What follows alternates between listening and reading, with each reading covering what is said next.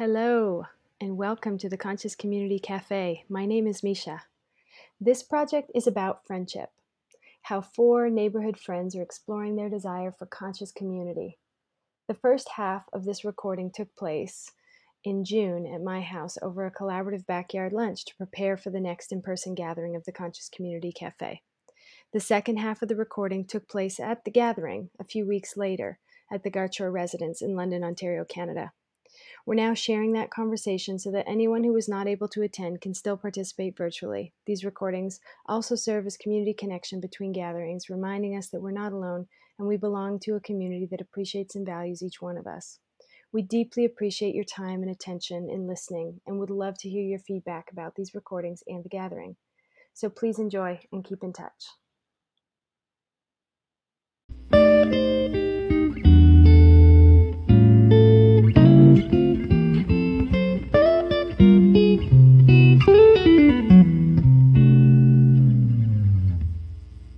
Setting is we're in the beautiful backyard in Wortley Village, and it's a really nice sunny, windy day. So there's probably lots of different bird sounds and uh, wind sounds, and we'll see how that turns out in the recording. Um, and we're just preparing for the next gathering, which will be our third gathering, which will take place on June 24th uh, at 3 p.m. at the Garchor. And uh, we have some notes some questions that and sort of discussion points that we were talking about that sort of have come through uh, out of our last gathering. Some of the discussion points that came up for us uh, were around this idea that different vibrations aren't wrong and they aren't a mistake. And so we're recognizing part of what's the impetus of trying to figure out how do we phrase and how do we add more. Um, clarity to what the Conscious Community Cafe is, um, is recognizing what have we learned from it so far. And um, we had a conversation about inclusion and accessibility and how to have the Conscious Community Cafe be something that's safe for for everyone to come and explore, um, but also for those who. Uh, who want to really be able to listen and participate that there isn't too much distraction. Some of the points we were looking at was um, people choose to explore different things and they have different lives to live. And does that kind of bring to mind anything for anyone? I think people come from very different perspectives, and we can still be conscious in creating conversation and opening ourselves even if it's a different perspective. And I think this it comes back to even with our most recent election, half our population wants something different than the other half. And so we really need to have conversations that are bridges, not just ones that are like-minded. Great.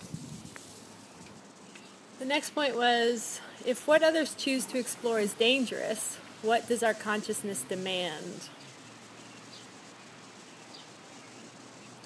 So yeah, sort of for me that really resonates around like when you're talking about addiction.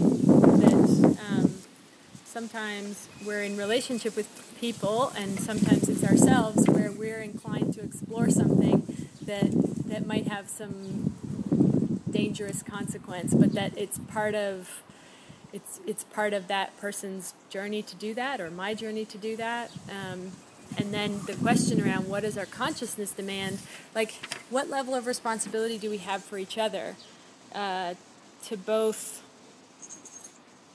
kind of i don't know give a warning sign of what we're seeing maybe or um, but also to respect that people are are also have a level of freedom to to explore dangerous things with themselves uh, in, and how to then take responsibility at least for keeping myself safe and so being really clear about my boundaries.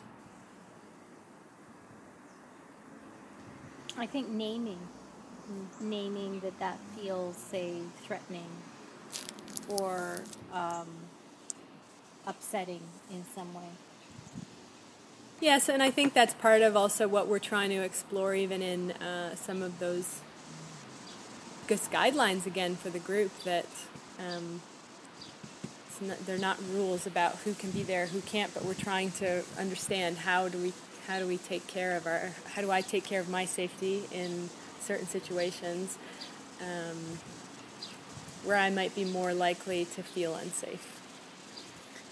Well, and in a sense, I think we are responsible for this as as um, hosts for group safety as well, and um, so it's not enough to think about my own safety. I have to be thinking about the group, knowing that that means something different to everyone, and I can't know what all of those things are. But if we have some general guidelines that everyone agrees to, that hopefully will be covered. I also think it's important to model the concept of self identifying around safety. So if I say, I feel threatened, it doesn't mean we all have to stop the conversation. It means, how do we bridge? What do I do? Maybe my responsibility, because everybody else is okay, is to take myself out of this conversation and pick a different table. But it it doesn't mean we just shut down. I think that there is a place where we can help hold how do we have uncomfortable conversations? And there's a difference between discomfort and danger, though sometimes our bodies don't know the difference. Mm-hmm.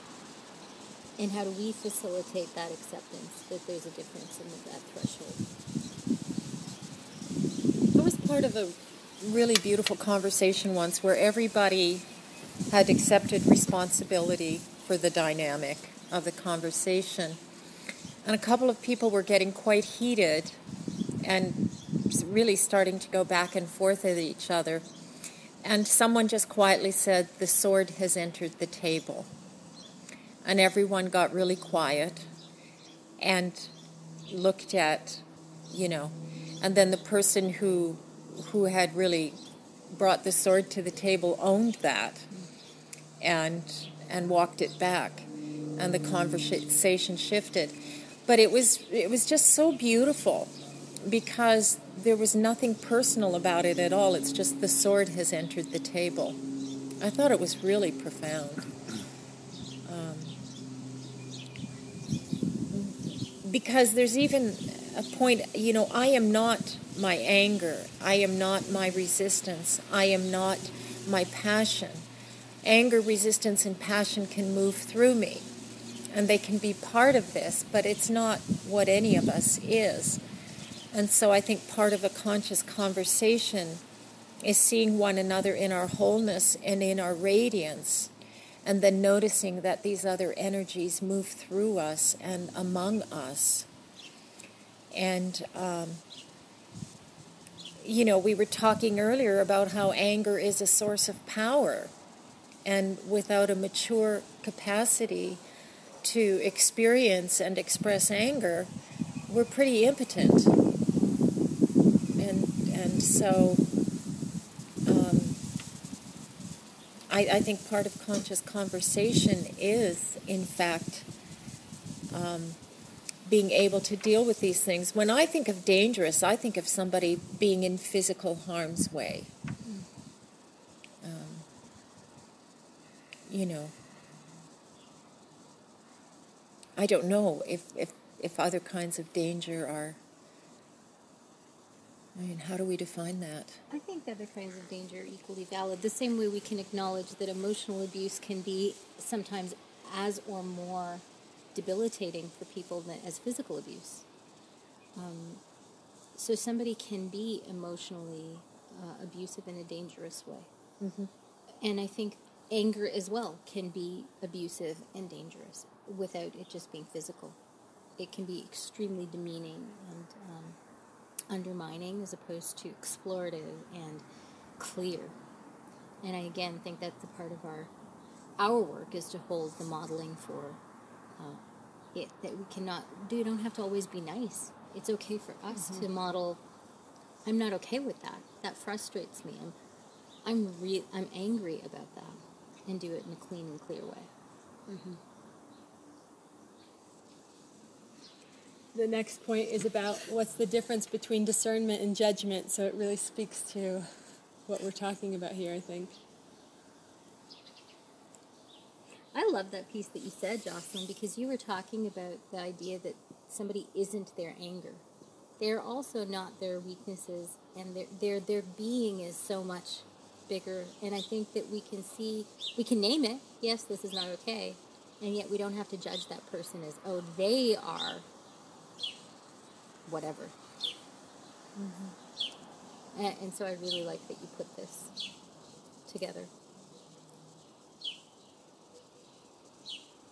Yeah, and I find that piece around judgment and discernment is kind of that's a practice.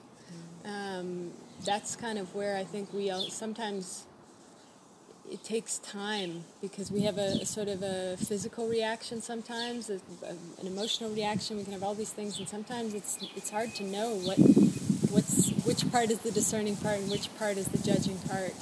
Um, and and even that space of sometimes you know, my anger might be coming from a judgment that's actually some boundary violation where my being is mobilizing to protect myself in some way that it needs to do that. Um, and so I, I, it just takes time, I think, to sort of unpack some of that sometimes. Um, and so I think that's that's the practice that I want to keep refining is being able to have this discernment, but to recognize that my judgments are also part of part of my human existence. The next one is Are we responsible for our own boundaries?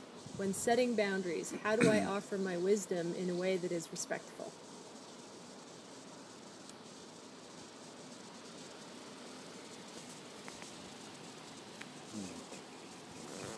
One of the things for me there is, is in that availability piece, like being very mindful about the violence of shutting down. And so, really if I need to go there, recognizing like that's that's a, really an extreme, um, and so yeah, just being able to, for me, the way that I set a boundary with my wisdom and, and respectfully is to say that this isn't a rejection of the person, this isn't an abandonment. I'm aware that as a human being, the fact that we're in relationship is like it risks triggering some of those primal kind of wounds um, and I take responsibility for that in that we've entered into relationship even by having a conversation or something. And so I could be part of having that experience with somebody where um, my expression of my boundaries could could cause them harm. Um, and, and that's not to say that I then don't do it. It's that I actually just respect that all that is happening, that I'm taking care of myself, and me doing that also implicates other people and I don't have to manage that for them, but I could be available to to at least hear that from them. Thank you. Do the next one. Yeah. Um, are we responsible to advocate for those who are helpless?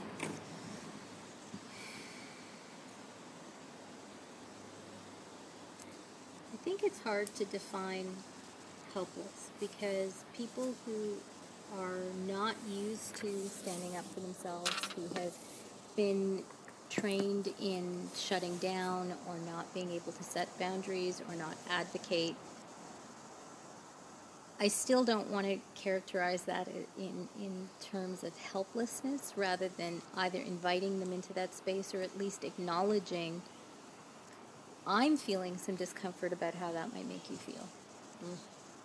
Rather than bl- almost stepping in front of them in a, a caretaking way because that that redefines the the victim place that redefines the you can't step in front of your for yourself or step up for yourself and say no this is not okay for me and we haven't incurred like encountered any of that so far we've met some really great people who are really kind to each other around the tables but i i would imagine depending on how heated certain discussions become that that could could happen and so I, I would like to acknowledge and see if that person can step into a helpful place for themselves rather than immediately go into a facilitating, rescuing.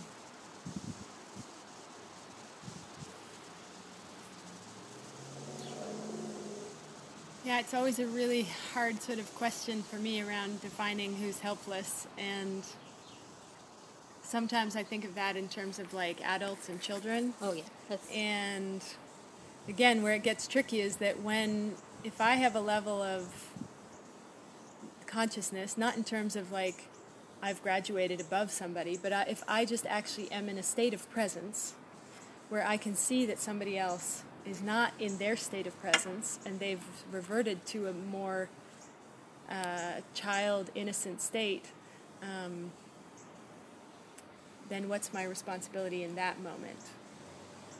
And I like the idea that I would take responsibility in that moment for, for, for being that present and I and also I recognize in myself that I'm not a, always able to do that. I it can sometimes trigger resentment in me.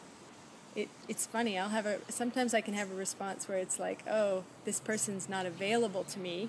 I'm recognizing that because they're in their child state and then that triggers me to be in my child state of like now i'm disappointed that i don't get to have the game that i wanted to play and this friend that i wanted to play with can't play the way that i want and so it's it's it's very nuanced that piece around defining who's helpless because we change all the time while we're having the conversation in one moment somebody might be more able to be more present and then it shifts if i can bring like some real sincere, sincere vulnerability, then sometimes that might help somebody. It, it, it plays off off each other. So I find that one is hard with adults. Um, with children, it feels a little bit more clear to me. But I find uh, a situation that often comes up in teaching is is like students are never helpless, but they can feel that way and I think story medicine is always really, really useful. Um, parables, stories that sort of draw us together in a way that's not personal, but that draws into a conversation about the dynamic that's going on. Mm. Um, I like what you said that it's not personal. I think the minute you personalize that boundary setting, it becomes a place of defense. And it is easier with children, so even in a grocery store, I've often offered to, can I hold your baby? And doing it in a really non invasive, non critical way, even though somebody's, you know, losing it. We've all been in a grocery store with kids feeling like we'd like to strangle our kids. So there is no judgment. And I and I think it does become more difficult when you're in an adult dynamic, not about a child, where where you're trading that role. Now I feel triggered by you. and owning. The complex dynamics start happening when we're in uncomfortable places, when we're talking about things that make us feel vulnerable. Our vulnerability tends to trigger the parts of ourselves that don't interact as well and as adult because our child parts are the parts that have learned this is survival for me and I'm going to take over now because you feel uncomfortable unless we've got a lot of practice with it. Well, and if we're truly in a deep practice, there's always going to be something to be unearthed and to surprise us. I love the way you put it. Unearthed and surprised. I mean, then you've got to smile. It's about delight, not about, oh, this new thing happened. It's, yeah. oh, a new uncovering, a new awakening. Yeah. And again, I think that's something that happens to me so much in teaching. I mean, you're just talking so much when you're teaching, and you're orchestrating so many things, and you know, you'll say something, and you'll think, ah, I don't think that's really true. Hmm. Where did that come from? You know, and and also um, just impatience sometimes. You know. Um, and people feeling free to bring things into the space that you're not sure belong in that dynamic and you know so there's so many things to sort through all day every day and there's no way I'm prepared for all of them even though I've been doing this for decades it's there's just always something new the next one is are we res- are we fully responsible for our actions? So it sort of plays to what we're talking about. That it, that feels so idealistic to me to be fully responsible for my actions. I mean, in some ways, I'm fully responsible, even in the sense that I just I accept my actions. I accept that my actions have consequences, and I take that level of responsibility to to try to receive the consequences. And even that is sometimes hard to do because um, sometimes the consequence is that somebody is having a challenging experience through relationship with me, and it's so it's too painful for me to imagine that, so I can't even really acknowledge that it's true. Um, and so that often will come into like I'll go into my victim story around how you know it's them that's causing me to have this uncomfortable situation because I'm not ready yet to see that they're also having some uncomfortable experience um, because of or as a result of our relationship or through our relationship. So I, I think like I do think we're responsible for our actions, and also just that what that means is like sometimes it just takes time. It takes time to take responsibility for our actions. Sometimes we can't always be responsible for everything all the time. I also think that we've lost a sense of community by and large, where big families or big mm. communities, there was a collective responsibility. Like you would take care of your neighbors or other people's kids and say, you shouldn't behave like this, or, right. you know, can I help you with this? As well as calling people out. Now, it had a normative effect that was negative in certain contexts where people who were outliers weren't as accepted in some situations.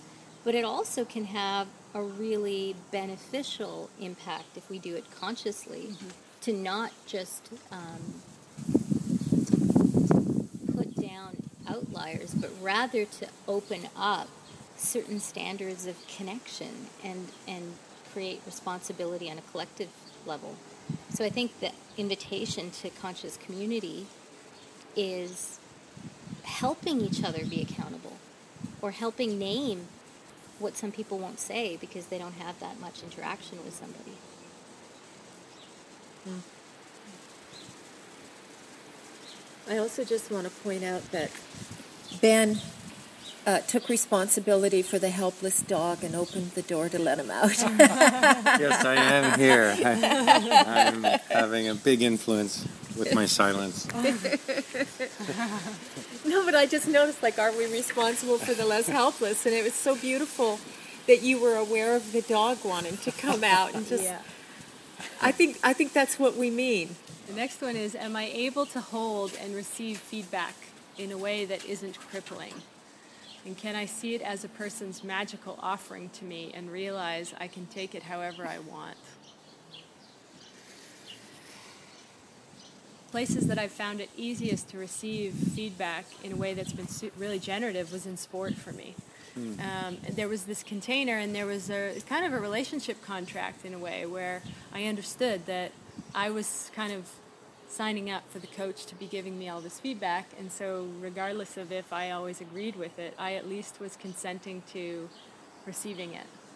Um, and I could receive it with respect that it was it was attention. Like it, he, the coach didn't have to tell me anything. The coach could just sit there and be silent. And to me, that speaks to that magical offering. That um, same with any any communicating that anybody does with me. Like they don't have to. Nobody ever has to tell me anything. Um, I think what has become challenging is I know so many people, both in, of course, my private practice as well as in community, that the goal of relationship is to be valued because there's an empty place in which either we don't get valued in childhood or we don't get valued in community. And so the challenge is that that feedback is perceived as conflicting with being valued or being liked uh, or being accepted. And ideally, it's not about being liked, it's about having relationship. Relationship has a foundation of movement. So to go into, I like you, and oh, here's this block that doesn't let me fall deeper into relationship with you. Can we work on that? And if I don't give you that feedback, I'm prevented from falling more deeply in love with the relationship and with you. And so I think that feedback is an essential part of acceptance and relationship that we we perceive in conflict and it's not like even in in a dynamic of, of love relationship there's a piece of I'm ticked and I'm upset. And that doesn't mean, can't you just accept me for who I am because that's what I'm looking for? No, because that's not what deepening relationship looks like. I remember one friend I had, and she was always in conflict and losing friends all the time because she would demand things of people. She would criticize, you know. And I was just getting to know her. It was maybe our second or third encounter, and she says, I don't like this about you because you do this and that and this and that. And I thought, wow, she she's going to fight for my friendship. Mm. Like she wanted me to grow. And I didn't really agree with her assessment. I felt she'd made assumptions but I really loved that she was coming to tell me. And we sorted it out and went on. And, you know, the friendship is, you know, 25 years old now or something. But um, I've watched a lot of people go by the way. Her delivery isn't great. English isn't her first language. And so, you know, things often come across um, a little rough. But her heart is good, mm. and you can feel that her heart is good. But I always loved that she was going to fight for the friendship. Um, and I've never seen her walk away from conflict. Mm. Never once. Mm-hmm. She'll stay with it to the bitter end. Wow. Yeah, everybody else will walk away, but she mm. never does. Yeah, I, I walk away a lot because I, I find I can accept the feedback as long as I'm not too close to the person. Then it really gets my ego for some reason. so, yeah, this is a good one and, a, and easy for me to do in a group like that. But when it comes to a personal relationship, it's it's challenging just because of the model I grew up with. You don't have conflict. You just are subtle, mm-hmm. and you are passive aggressive, that kind of thing. So it, it almost, Jocelyn, when you said like you know English isn't her first language, the thought popped into my head that it was like often heart isn't people's first language. Yeah, you know, yeah, it's like we right. might be using the right the right words, but like we just didn't we didn't learn how to actually speak and communicate with from the heart, like so that we could feel that connection that's underneath it always. That's yeah. just like yeah, if you could say something like, "Are you talking from your heart right now?" no. Okay. Well. start again? I'll just start again, or I'll go away. But it's so beautiful you named that because I think heart is her first language. Mm, right. Wow.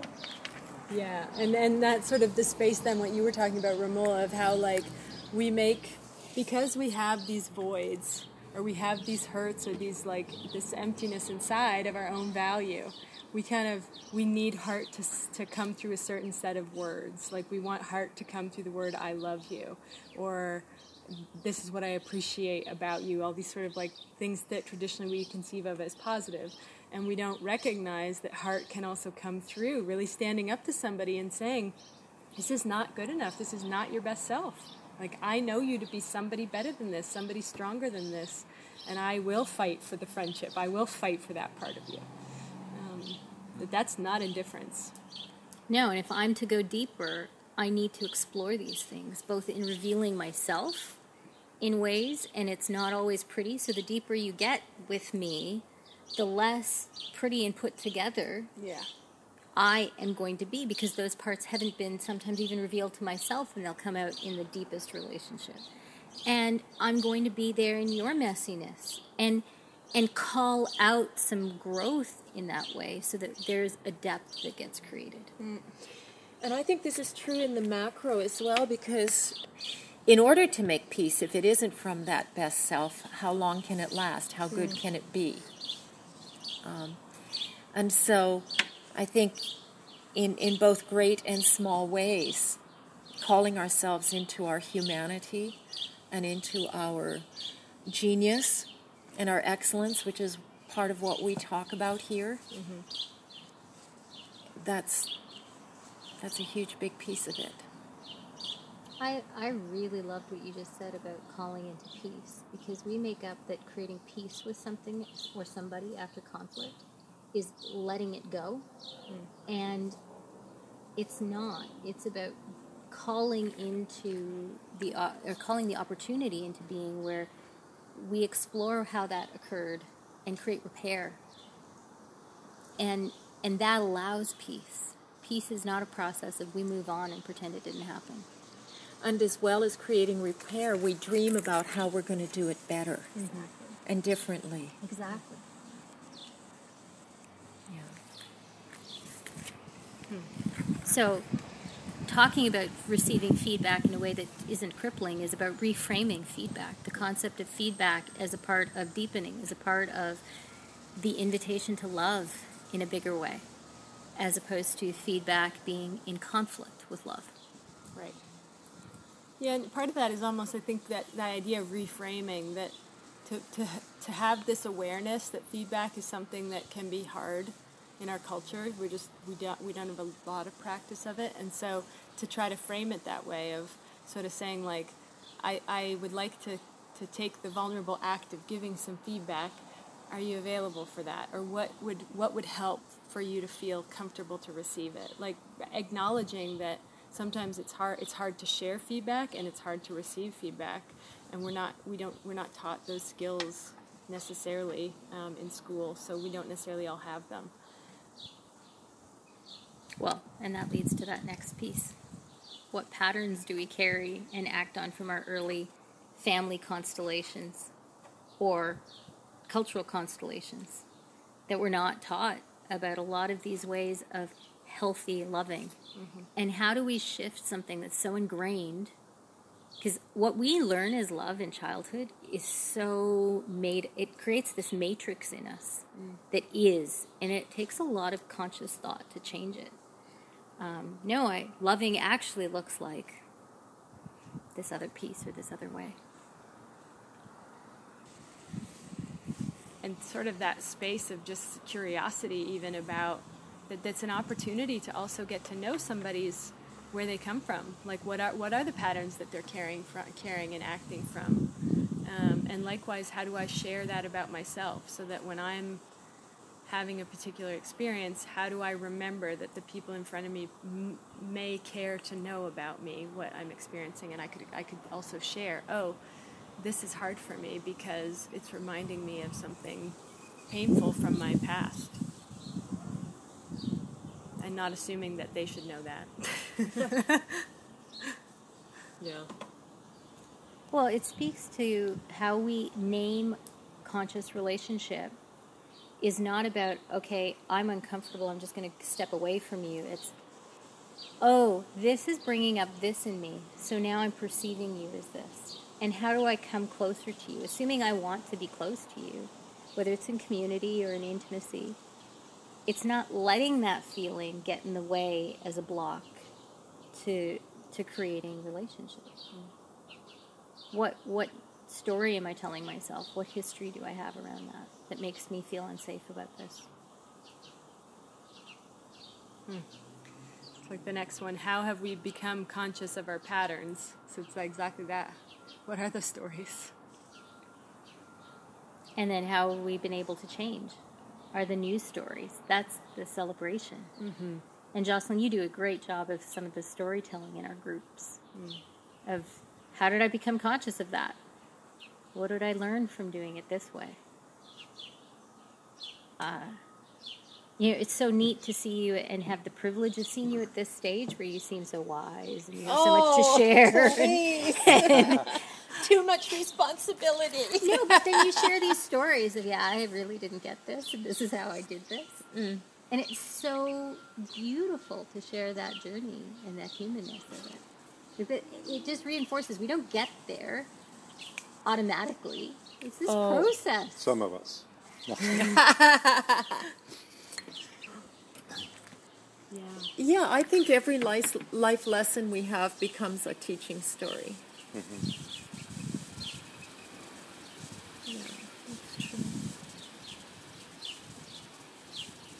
Yeah, and how those stories.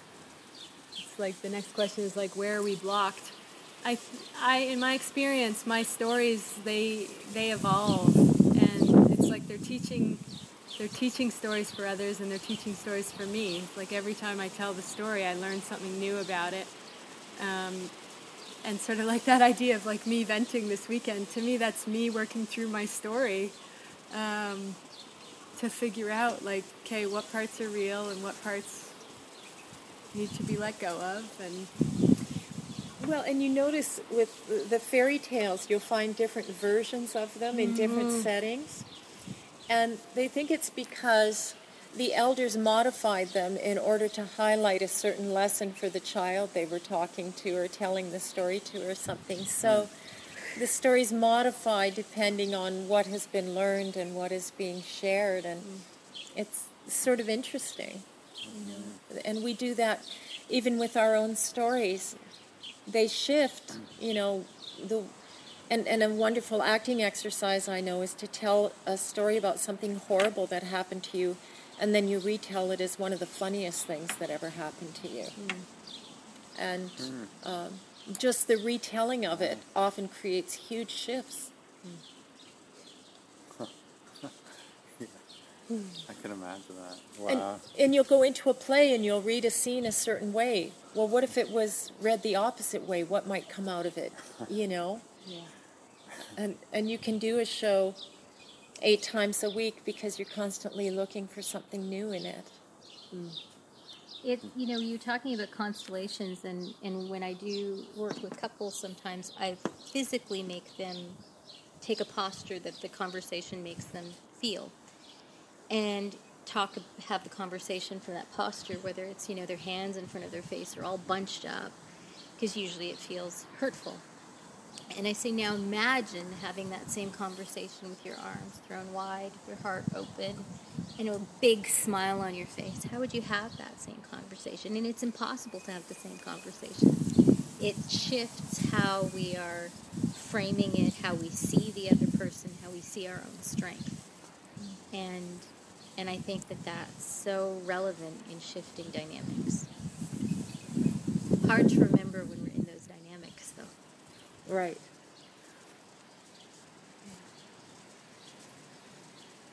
The, the last section of our notes um, was just around the four agreements. And it's to me, it reminds me of what you're talking about there. Of like, how, how do we do that? How do we even stay open to that kind of play?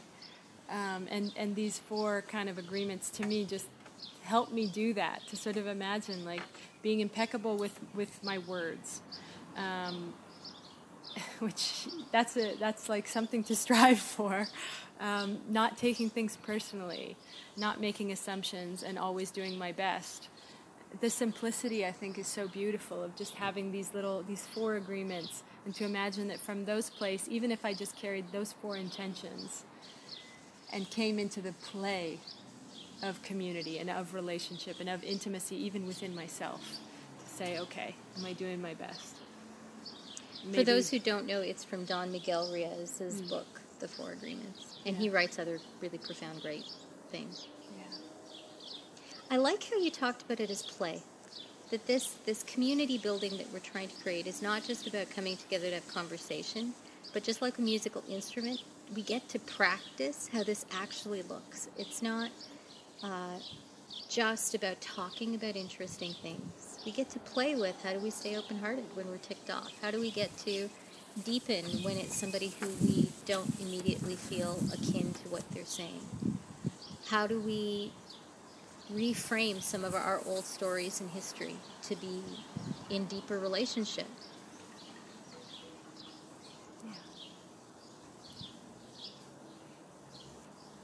I'm excited to see how the gathering goes and, and what kind of conversation all of this spurs with the community.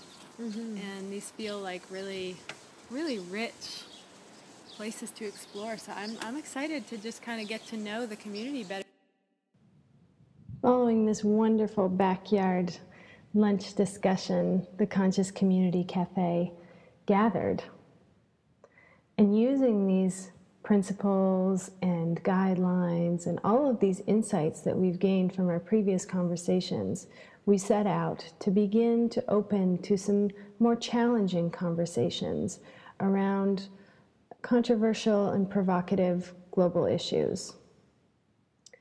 We used our skills and awareness in conscious communication and generative conversation to unpack the Me Too movement, international trade wars, and immigration crisis. We did so initially in small groups at tables of about five people. And the following recording is when we reunited in a large circle to share the insights that we gathered from our discussions. I hope you enjoy. Um, so now I think the idea is just that as a group, um, we have an opportunity to share about what were some of the insights that came up in our smaller conversations. If anybody is willing to share, um, that you know the service of your voice here is really appreciated, and we appreciate you just being here today. That's part of how this conversation is able to happen. Um, and so, yeah, whatever you're able to share and offer is, is really appreciated. So shall we shall we work through the topics maybe and then see what came out from the different groups? Yeah, so the Me Too was the first topic for the, the three uh, prompts. It was interesting because the three prompts, as I experienced with the people that came through my table, they really blended into one comment, commentary. So, you know, how do we bring consciousness to world events?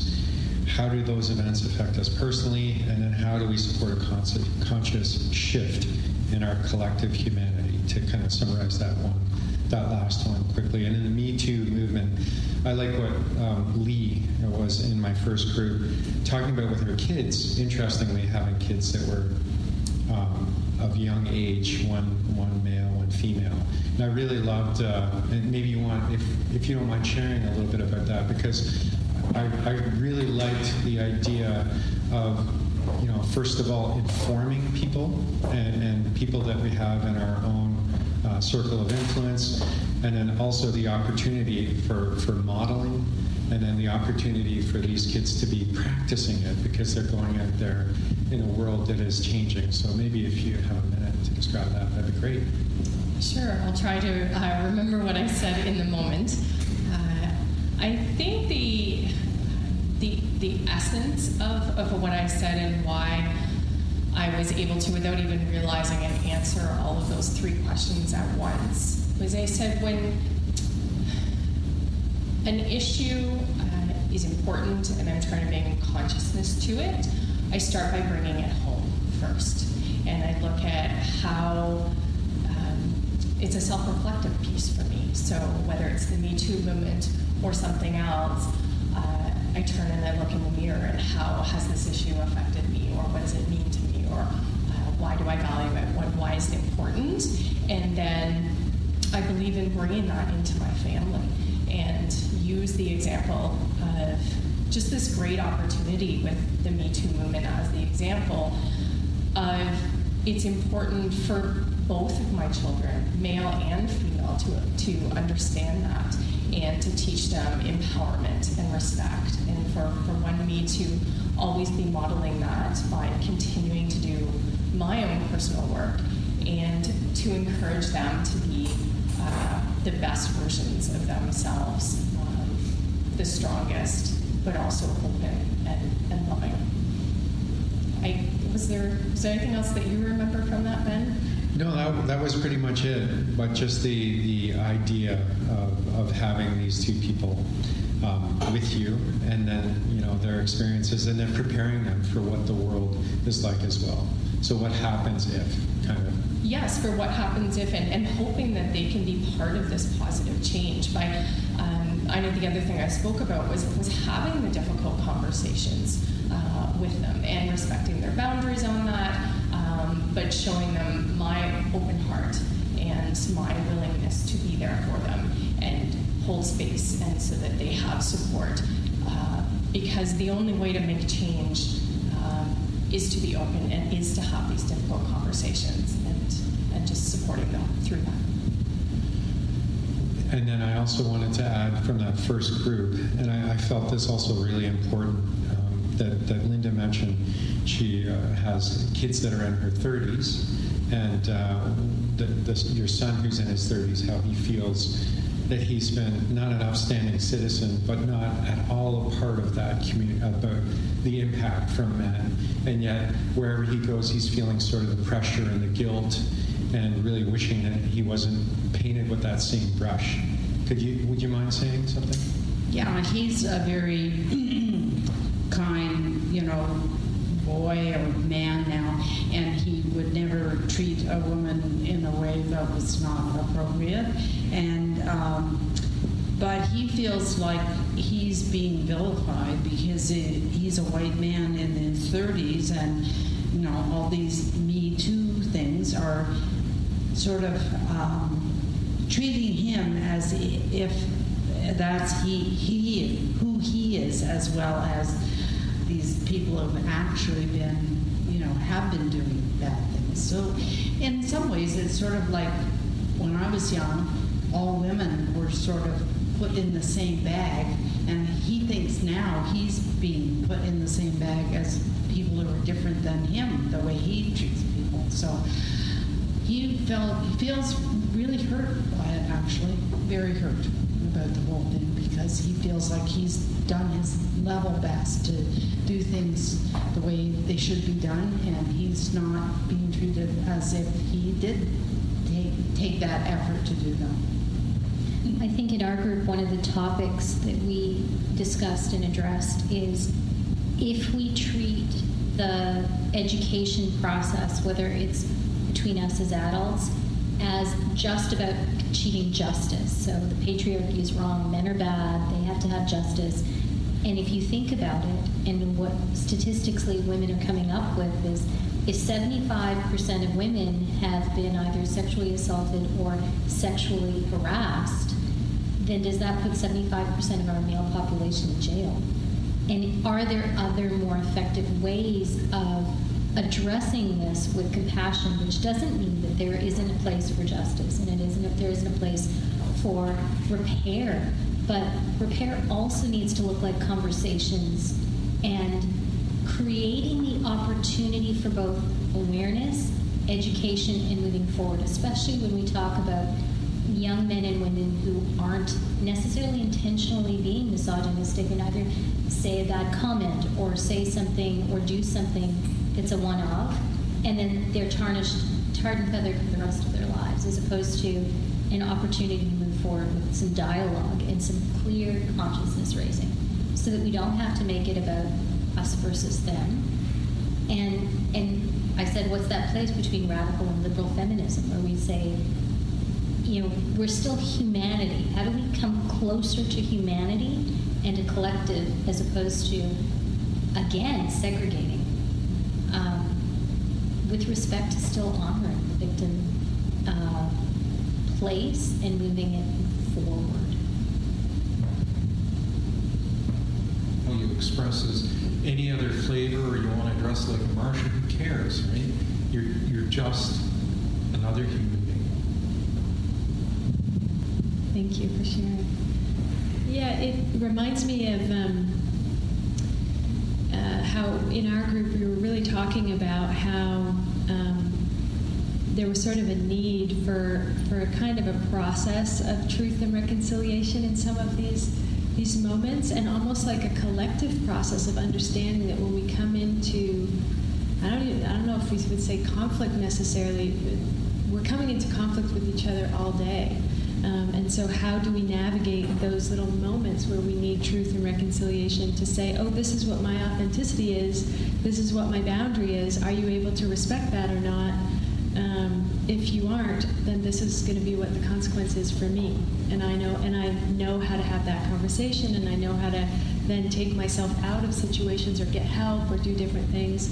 Um, and so it's I think that to me is where when we're talking about really having this deep listening um, and withholding judgment and honoring that um, there's pain in both the victim and the perpetrator. Um, and that there's there are some skill gaps there that we need to address as well on both sides. Um, because again, it's like we're not different. We're, we are all victims and perpetrators in different moments of our lives. We can all relate to, to those feelings and of shame and regret um, and fear. Um, and so our group was really talking about sort of how, as a community, we could really come together to create a sense of safety around storytelling, and that speaks to sort of authenticity for me, um, of how we could just listen to what somebody's authentic story is, um, and just withholding judgment and just honoring the process of revealing, um, and acknowledge that things happen. To be able to acknowledge what's happened and, and to be compassionate that sometimes the stories might provoke defensiveness as part of as part of our experience. So not to have an expectation either on somebody that when I tell them my story, they're going to be like, "Oh my gosh, I'm so sorry." It's like that might actually provoke an emotional experience for them that requires my compassion and listening as well. Um, and so, yeah, we really talked about a lot of compassion and education, better equipping people to understand about conditioning, um, physiology, and psychology, and also trauma resiliency. Um, having awareness about that trauma is part of our human experience, um, and that part of how potentially I can best serve somebody else in their trauma is for me to deal with my own trauma. Is anybody? Dan, do you want to talk about some of the things you brought up? Like? The Me Too that you hoped it wasn't just. Yeah. Um, I'm a sexual assault survivor, and I was hoping that it wasn't just about women; it was about anybody who is who is undergone something like that. And but it's good that it finally came forward. It's too bad it took this long, but I mean, I'm hoping it raises awareness has undergone that kind of persecution, basically, um, can speak up.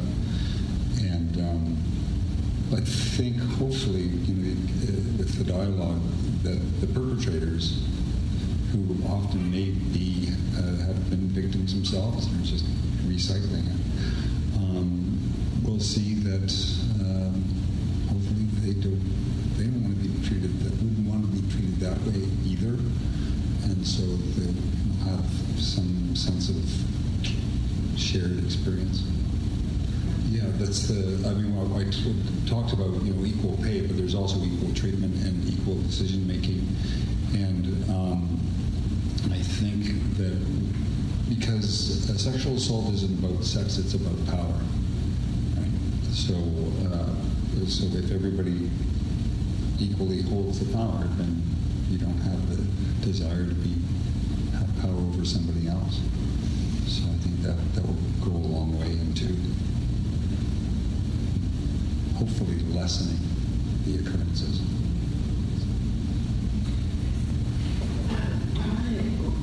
I want to take on what Melissa was saying, and um, Misha as well, about watching the shifts change. And I liked what you're talking about, how the emphasis on who are you really? Like, you are an authentic, complex human being, and uh, that's representative of um, of each one of us, and nothing that is uh, comes from more of an idea about who you are, based on um, obvious things like gender or race, um, likes and dislikes.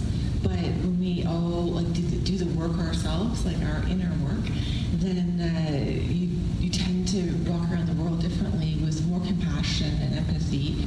Thank you, everyone, for sharing. Did anybody have any else, anything else you wanted to share about Me Too? Okay. Then, okay. The one thing that I noticed just listening to every group is that the there are both sides valuing the Me Too movement for bringing to light people who need to speak about something that is not okay. And then what is the moving forward? What is the moving forward to help each of us create a, a solution, uh, both in our interactions, in our education, and in our in, in the repair? And I really like that that lens. Thank you. Uh, the next question that we talked about was around um, immigration and refugee crisis. And so some of the topics that came up um, in the discussion at the table that I was at was, and this was a common theme actually in all of the in all of the conversations that I was part of around really a need for for more facts and more information, and not necessarily more, but really quality information. Um, and so then in that piece around the discernment of information, um, how to know how to qualify like what is accurate information and to, to recognize what's the motivation behind different information um, and to be able to have some level of awareness and detachment from some of the emotional reaction that's trying to be provoked through a lot of kind of uh, fake news or just like kind of dramatic news um, so that we can also so that we can really have information that we feel confident that we understand. Um, and some of the pieces around sort of how does it affect me personally.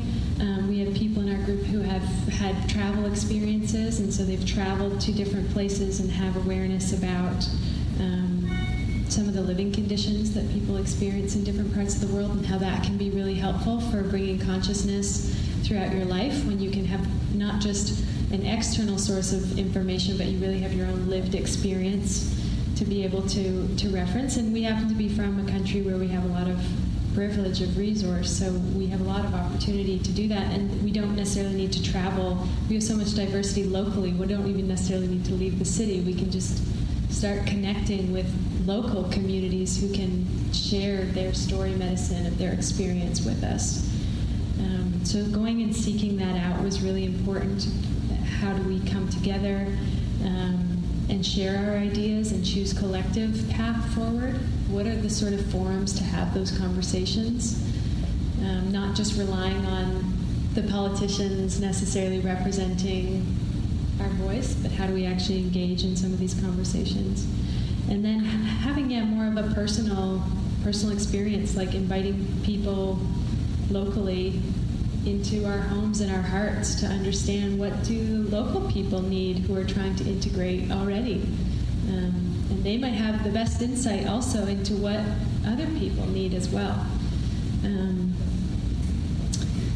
and yeah, we just talked about how often we notice that um, we don't sort of awaken to open our hearts until we're really in survival crisis mode. And then we see these amazing acts of humanity of around like a hurricane or something where people are really coming out of their houses to help their neighbors.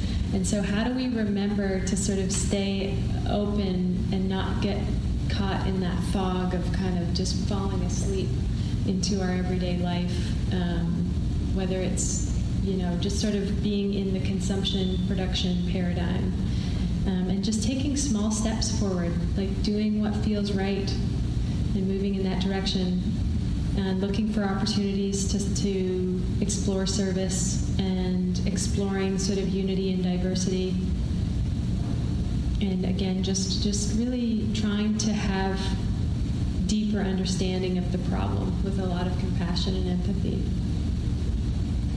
Did anyone else want to share about what they talked about? It's interesting that there's overlap in the groups, which is really beautiful. And um, somebody in our group mentioned that it's a shame that we have to wait for a crisis uh, before we come into awareness and action. But along this particular conversation, it was really cool in our group because one of the things that came up is what can one person do? And um, I, I just shared a personal story that I would like to share again because I, I feel it has something to do with this. Um, when I lived in New York City, I joined a, a, new movement. I went actually to their first meeting in uh, San Francisco, and it was Gather the Women. And I used to have gatherings in my home, and they would do various causes and things. And the United Nations has only ever done it once, but they had a gathering of women from around the world an international gathering. And Gather the Women decided that they would like to try and help poor women from African villages attend. And would anybody do a fundraiser? And I thought, well, I can do that. So I got all my artist friends together and everything, and I held an event and we sold all our stuff. And I raised enough money to take 17 women to this conference in Africa. And uh, the reason it was so important to me was because a few months later I got a letter from a woman, and she said, Our whole lives we have had NGOs and politicians and people speaking for us, but you gave us a chance to speak for ourselves. And so often in my life, I've thought, what good am I to the world? I'm a singer, for God's sake. What do I, you know, what, what is my part in all of this? But I've always said since I started teaching that what I want is for everybody to have the power of their own voice in this world. And that was a moment where I got to help 17 women have the power of their own voice in, in a way that was meaningful to them.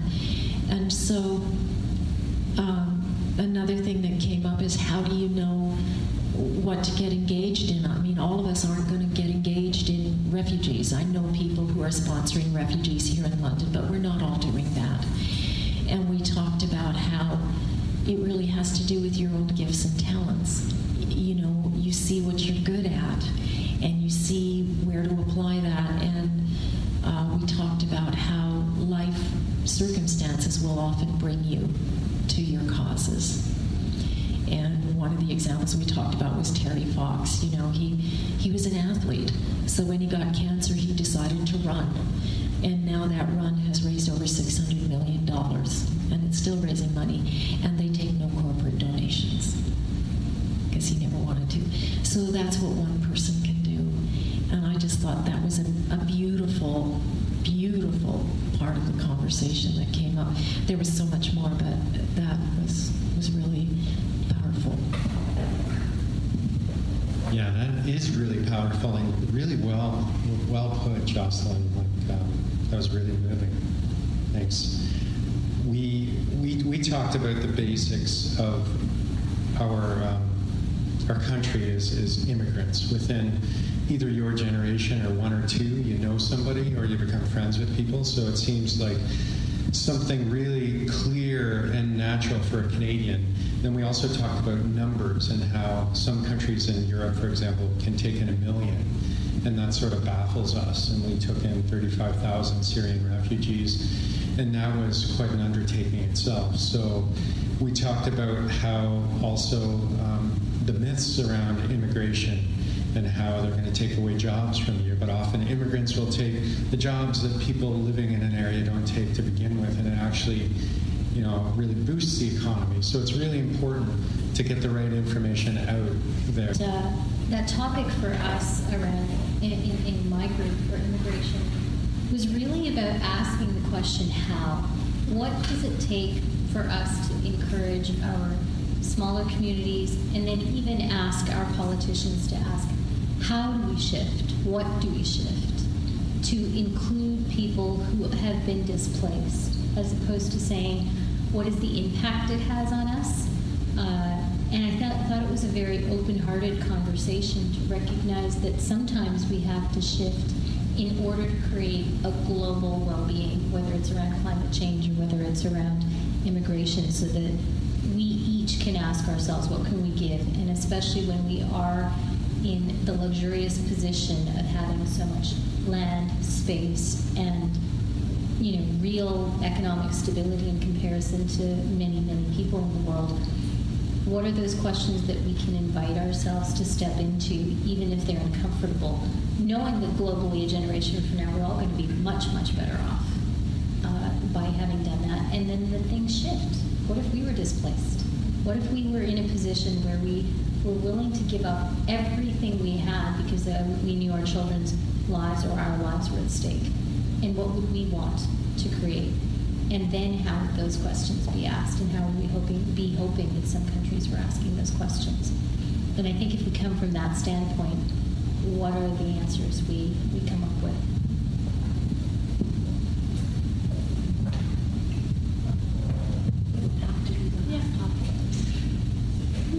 Did anybody, does anyone have any burning desire to share about um, trade wars and what they've felt about trade wars? Not, we can probably just leave it there for today and then we can enjoy some refreshments and, and just kind of light chatting. But thank you all so much for coming today. And uh, we, yeah, you can follow through Meetup and through Facebook um, so that you'll see the next date that gets posted. and We're trying to do this kind of once a month. Um, and if you have any feedback about um, the format or topics or any, any ideas that you have, feel free to share and feel free to invite anybody else. This is open to whomever wants to be here. So thank you very much for being here today.